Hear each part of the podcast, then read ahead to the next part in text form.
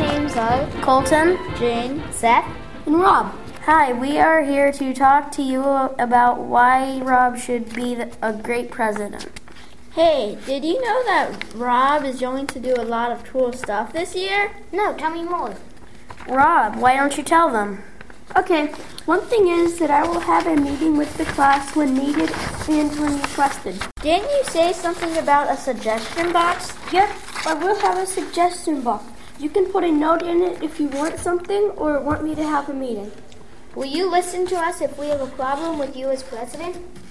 I will listen to you and I will try my best to change. Hey, didn't you say you would bring an ice cream at the end of the year? Yes, I did and I will. And it's my favorite. You will love it.